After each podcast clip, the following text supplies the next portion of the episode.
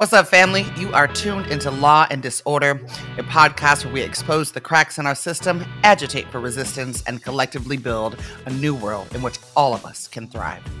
We're nearing the end of the legislative season, and bills have been sent to the governor's desk for signature. We are joined by Analisa Ruiz, the policy director at the Young Women's Freedom Center, one of the organizations taking the lead in pushing Assembly Bill 503, which would alter some condition for minors that have been swept up by the criminal legal system. Good morning, Analisa. Good morning. Thank you so much. Analisa, can you quickly walk us what AB 503 would do? Yeah, of course. So AB 503 is a bill to end endless probation for young people in California. So the first thing that I would do is it would bring young people back to court every six months with the presumption that they're going to be dismissed from probation um, however, this can be extended based on young people's needs because we know that some resource some resources are only available through probation or through probation referrals and depend on probation status. So if a young person is benefiting from the services that they're receiving through the probations that, or through the referrals that were placed through probation, the court can decide to extend that. The second thing that it does is it limits the amount of probation conditions that a young person can be given. And so each probation condition needs to be developmentally tailored or developmentally appropriate and individually tailored. Um, so W. Haywood Burns Institute released a report um, a few years back that found that 87% of young people on probation were youth of color. Um, they also found justice by geography, where some counties had young people on probation for an average of over two years, some counties had six months. And so this bill really just works to um, make these policies a little bit more uniform, but also dismantle uh, racism, classism, gender bias, etc. It, it, seemed to me, and please correct me if I'm wrong, that the role of the probation officer in terms of what they suggest to the court will have a big role in whether or not um, a judge will say, okay, you can get off probation, um, or okay, stay because you're getting these resources. Um, how much faith do you have that? Probation officers will act in good faith? And what continued advocacy do you see needing to continue to happen even after Governor Newsom signs this bill, if he signs the bill?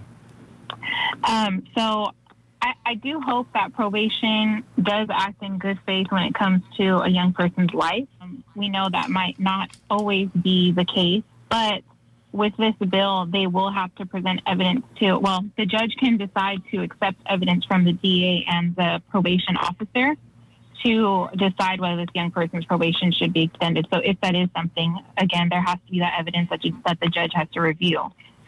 And I think as far as advocacy, we just need to continue. The work is not done. Six months on probation is still a huge chunk of time for a young person, especially in their teenage years.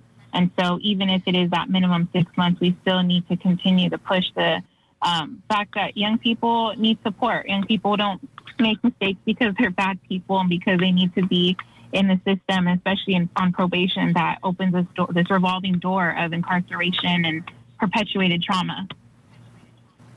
Jessica, I want you to say a little bit more about the impacts on a young person when they are swept up in the criminal legal system, the impacts on the quality of their life if they are on probation for months, years at a time.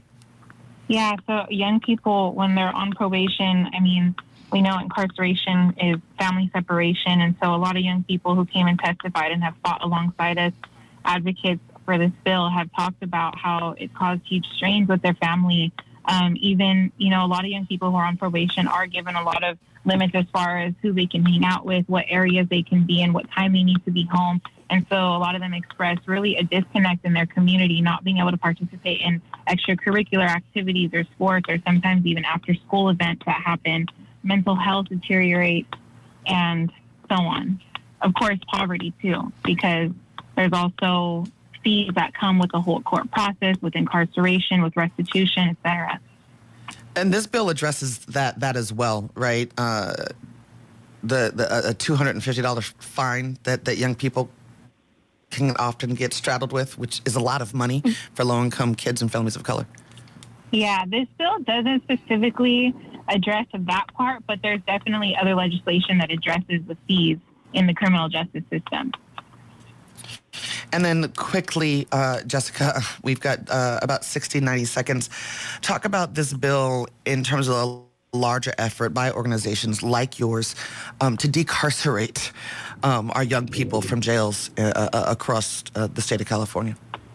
So, in the larger picture, like I said, probation opens this revolving door of incarceration. So, the thing is that there's, you know, there's there's laws that cause a young person to be criminalized for things that if they were not on probation, they wouldn't otherwise be criminalized for. For example, staying out past a certain time, something as simple as going to the store with your family and not having or not being able to get a hold of your probation officer, et cetera.